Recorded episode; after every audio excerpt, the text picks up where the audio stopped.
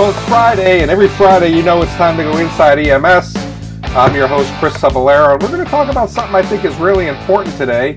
But first, this episode of the Inside EMS podcast is sponsored by Pulsara. Learn more about how you can build a regional system of care for free at www.pulsara.com slash EMS. And being Friday, I get a chance to talk to one of my best friends on this whole podcast. There's only two of us. Kelly Grayson, KG, how are you? Um, I'm good, brother. I'm good. Uh, slowly but surely tearing my hair out because we've got a an EMS conference coming up and and uh, trying to organize that. I've got an EMT class ending and an advanced EMT class beginning, and uh, uh, I, there I need to add a couple more hours to each day to get everything done. Well, I mean, I think that uh, you are the busiest man in EMS. You travel about what, 100,000 miles a year? Oh, I, I wish. Uh, yes, yes. According to the IRS, yes, I do travel 100,000 miles a year. As far as the IRS knows, that's oh, what I do. Goodness, oh my goodness! But uh, you know, you do travel a lot. You do teach a lot. Yeah. And uh, I, I, think you got to get pretty tired of that every so often. But I, I got to tell you, I think you have a good purpose. It's, and your purpose is really to educate yeah. our career field. Not only, you know, we had the opportunity. We did a great show, I think, from Lake Placid. You know, we had the opportunity to watch each other speak, and you know, the the the education and the entertainment that you give to people really kind of go hand in hand. So it's not just that you're educating them in you know different topics. You make it enjoyable. You make it fun, like you know the anatomy of a pew, and maybe you can kind of just really quick talk about what that was. But well, it, that was uh, a a part of a lecture called uh, "Wound Ballistics: An Idiot's Guide to Firearms Trauma." Uh, and I developed that lecture after after revising a, the trauma lecture in a paramedic textbook, and and everything about firearms in there was written by someone who abs- had absolutely no clue about firearms or firearms trauma. Uh, it was littered with buzzwords and, and BS. So uh, I said, you know, if this kind of stuff they're getting in initial education, how many EMS providers actually know anything about uh, what kind of uh, guns can cause what kind of trauma and, and, and generally what kind of wound patterns you see. So uh, I did that. It's uh, it's uh, you know just a primer on on penetrating trauma from firearms and and I start off with okay here's a little gun terminology for them and it's it's a, it's an illustration of a uh, uh, of a uh, cartridge, um, uh, exploded view of a cartridge. It's, it's, labeled anatomy of a pew, like pew pew pew. Uh, there's the primer, which is the magic bang button, and the, the case, which is the metal holding thingy, and the powder is the magical fire dust, and the, the bullet is the freedom seed. Uh, and the general general uh, point is is the point the pointy end of the freedom seed goes into the other guy and causes trauma, and we work from there. you know, and, and uh, people got a kick out of that. What's the, uh, you know, you, you, always have to review anatomy before you do these things. So here's the anatomy of a pew. But you know, it's that kind of thing. You know, we talk about you know your ability to educate, but yet you do it in a way that's entertaining. But you know, I, I think that we're grateful for the uh, opportunities to hear, and uh, you know, so there we go. That's that's yeah. I, hopefully I, re- I said it just like you wrote it. So, but you you did you did. I'll, I'll, the checks in the mail. Thank you very much. And, it's like almost like uh, uh, royalties. But uh, so you know, Kelly, I had an interesting discussion this week that I, I, thought it would really be good for you and I to have, and maybe get some listeners uh, in, involved okay. in this. And I was asked the question that in the future, what was the what type of delivery model would be obsolete. So, you know, we talk about, you know, rural, volunteer, we talk about third city service, we talk about fire, hospital, I mean, all, all the different models. And, and, uh, you know, my, my response is probably going to surprise you, but I, I thought we'd start off. I want to ask you, what system do you think is going to be obsolete? Let's think about it. We pick a number, man. Pick a number like maybe 10 years from now. And uh, let's go ahead and dish on that. But if I ask you what it is, uh, what, what, do you think? What system do you think will be obsolete in the future? Uh, that's a that's a toughie. I, I really I hesitate. I tell you which system. No, I won't tell you which system would I wish would be obsolete in in ten years because that'll generate a firestorm of hate mail. Um, uh, I, personally, I think that that uh, public utility models are probably a little redundant. I don't know. Um, I don't know if there's any left, to be honest with you. I think maybe there's. And yeah, the the ones the ones that have uh, gone to a PUM have uh, many of them that, that tried that model for a while went back because they discovered that it simply adds another layer of useless bureaucracy uh, to to the management of your organization. So well, I would say public utility models are probably going to go the way of the dodo uh, in the foreseeable future. Well, those who don't know what a, a public utility model is or PUM, think about it as a three-legged stool, and you have an ambulance authority that's usually set up by the municipality, mm-hmm. and then you have a medical director's office and they get part of the uh, revenue. So they'll get X amount of cents or dollars per run. And then you have a contractor that comes in that does the ambulance work. So if yeah. you think about MedStar in Fort Worth was an old public utility model, and uh, it was run by AMR for a while. It was run by Rural Metro for a while, and then the authority said, you know what? Why do we need the middleman? Why don't we just go ahead and take all the assets and we talk about the ambulances, we talk about the equipment, we talk about the personnel, and then we just run the ambulance services ourselves. I think mm-hmm. that I think at the time there may have been, you know, 10 or 12 public utility models in the United States. All the ones that were like kind of listed as PUMs now, and we think about uh, uh, Oklahoma. We think about Reno, Nevada. We think about mm-hmm. you know MedStar and, and a few more. Uh, MEMS in Little Rock, Arkansas was a public utility yeah. model. Uh, Sunstar in Florida is a public utility model. But mm-hmm. there aren't many left that are using the three legged stool anymore. So when we talk about the PUMs going away, more or less they've gone away. And um, you know, but in the sense now you have a medical director's office, so it's more or less a two-legged stool than it is a three-legged stool. a bipod. It's, it is a bipod of a system. it's a bipod. Um, yeah, but uh, th- I think that's a that's an idea that sounded great in theory, um, and and never really, uh, you know, took off uh, to the extent that Jack Jack Stout uh, believed it would. Um, and uh, people are, are realizing that uh, you know streamlining operations and and removing needless bureaucracy is a good thing to do. So interesting. You know, I, I have a different different take. You know, I think. Oh, okay. Tell me about it. Well, no, but I, I just want to hit the PUM. Uh, and first off, I'm surprised you didn't say a volunteer system. Uh, you know, I know how um, much I know how much you do. I, I think that that that, but you know, I, I just want to go back to the public utility models. I think the genius of Jack Stout in developing the public utility model was outstanding. You know, we think about our response time compliance, uh, 8 minutes and 59 seconds, 11 minutes and 59 seconds, 15 minutes mm-hmm. for priority three calls. I think that it was really interesting that at a time when we had no real direction, I think Jack Stout's genius really kind of brought EMS into the time. Now, mm-hmm. Uh, one of the things that I think is uh, interesting is we have to, I think, still do some growth work to yeah. um, grow from that model, but we still use a lot of the things that uh, Jack put in place. So, uh, I, and I got to tell you, you know, from that uh, came system status management.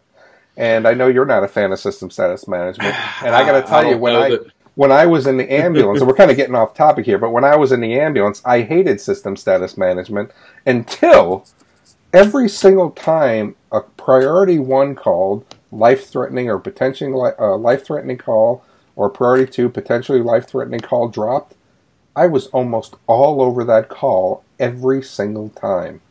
And as much as I hated it for the post moves, I got to tell you, man, for uh, being in the right place at the right time, nine times out of ten, I was there.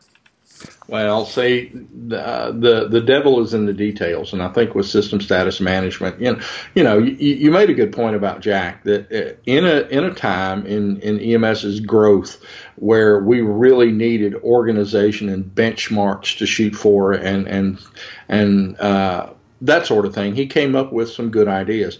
Uh, I do think that we have outgrown a number of those ideas, and the problem with system status management is is in the way it's implemented. There are some places that that do system status management well, and there are other places that absolutely suck at it. Um, you know, I, I told Dale Loberger uh, one time, who who you know he, he develops deployment plans uh, based on an SSM model or a fluid deployment model. Um, told him how how often we do post changes and how long we stay there, um, and and he was just flabbergasted. He was like, "That that is the most inefficient thing ever." And I think, "Well, yeah, try working in it, and, and and your your tolerance will really fall through the floor." Yeah. Um, but uh, you know, it, it, works in some places. Uh, in other places, it, it doesn't work so well. Um, and, and, I think that uh, it's a it's a, a, more intricate system to to implement and manage than many people appreciate. Just you know, come up with a few posting locations, do a do a call analysis, and and figure out where our peak times and our, our peak locations are, and stick people in that area. It's just that that really doesn't work all that well. I, mean, I got to know. I think it comes down to how it's managed. I think because you use the term management. True. And you said, uh, I, I, personally, I think it stands for systemic sadomasochism, and, and I uh, think any who works in that, uh, any medic who, who works in those trucks would agree with me. You know, I think that I think the trucks are always on the move. I don't know what better, I don't know what better uh, model we have in a high performance EMS system when we talk about you know hundred thousand calls a year, where you can put these ambulances in posts that they have to be on the move, I think system status management is really the best plan. But I think I think we digress. Um, but I'd like to share with you my thought of what okay. system is not going to be around in the future. But before we do that, I think it's important that we hear a little bit about Pulsara. So, Kelly, why don't you go ahead and tell us a little bit about Pulsara? Okay. Pulsara provides a real time communication network across entire regions, and it's free to EMS. The Pulsara platform, built on the power of mobile technology, unites the right clinicians at the right time for the right patient, providing transparency and streamlined communication. Simply create a dedicated patient channel, build the team, and communicate using audio, video, instant messaging, data, images, and key benchmarks. Any patient, any condition, every time. Oh, and did we mention it's free to EMS? For more information, visit pulsara.com slash EMS. That's P-U-L-S-A-R-A dot com slash EMS. So, you know, I know you were waiting. I know you were waiting until we got through mm-hmm. this to, to hear, but I think in the next 10 years, the way of private EMS is going to go by the wayside. I think that we are not going to see private EMS anymore. And let me tell you why, because I know you're interested in it. Kelly, I, I know you're sitting mm-hmm. there interested in how the heck can I say that? So when we think about our, you know, system now, and you and I have talked about how we get reimbursed. And right now, every ambulance call that we run, we send a bill out the door, and that bill could be anywhere from $800 to $1,500, dollars mm-hmm. depending on the system. And our biggest payer is what? Tell me. CMS, CMS right now. Medicare, exactly. So for that fifteen hundred dollars that we send out the door, we get back four hundred and twenty-seven dollars, four hundred and twenty-one dollars, whatever it is, in reimbursement. And you and I have talked about the pay mm-hmm. for paramedics. The reason that pay is so low is because we do not get what we're supposed to get for reimbursement. And how do we pay somebody, you know, thirty dollars an hour? When we're making four hundred dollars per call and we've got to you know offset all the costs of the ambulances and the supplies and the equipment and so on. And now you have a profit that you're supposed to run in a private ems because they're not for profit they're for profit agencies. You know they're making money on the backs of you know the emts and paramedics that are doing the work. Now with that said now when we start to move to a value based uh, payment or, or reimbursement model meaning that what is the percentage of patients that we take to the hospital need to go? It's yeah. a very, very small percentage. So now it's based on medical necessity. If we can show a medical necessity, we're going to go ahead and get reimbursement. But in the future, it's going to be how did you make the patient better when you got into the hospital. That's how we're going to reimburse you. And because we don't have that, because we don't have that, uh, um, you know, that metrics right now, I don't know that we're going to start receiving any more money. The, the big hope is that, you know, ET3 and, you know, they, they're now going to start looking at these payment models. I think less and less reimbursement is going to come from CMS. I think we're going to get reimbursed for less calls, and more of those agencies aren't going to be able to stay in business. I'd love to hear your thought. Well, I, I think that you you tar um, uh, private for profit EMS agencies with a very broad brush. Uh, first of all, um, there are a number of, of, private EMS agencies. I happen to work for one that that balances profits and patient care very well, and I, I and I, I, don't buy the notion that. Uh, that for-profit EMS, by and large, can't implement performance metrics and prove the worth of what they're doing, as well as a municipal agency or a fire department-based agency. Um, and you you you talk about diversifying of, of funding and, and, or the shifting of, of funding to fee for service and fee for volume and, and fee for for uh, um, uh, performance uh, rather than just fee for transfer uh, transport. I think that that the the good, well-run private EMS agencies are far more agile at changing business practices and in changing their their their uh, practices um, uh, according to system demands and changes in in uh, in the the industry than for example, say municipal government, where everything is dependent upon tax dollars. Um, and uh, it wasn't so long ago, Chris, that, that a number of major municipal agencies were, were in crisis because uh, the people, uh, the, their tax villages were going down. Uh, tax revenues were going down as people fled from the cities into the into the suburbs. Um, they were having a hard time, as it is right now, meeting uh, response time standards in many of those systems, and they have system status management. Um, what they don't have is a sustainable model, even tax based, where they can pay the pensions uh, and and that sort of thing of their retirees. And that's been one of the, the biggest gripes is, hey, what are we, you know, um, what are we we getting getting for our money here? Or, or um, I, I, don't think that it's. Uh, uh, well, let me stop right there. Um, one of the biggest, you know, gripes has been the the, the burden of, of, pension payments for retired members, and, and how do they sustain that? How do they they possibly pay uh, those obligations?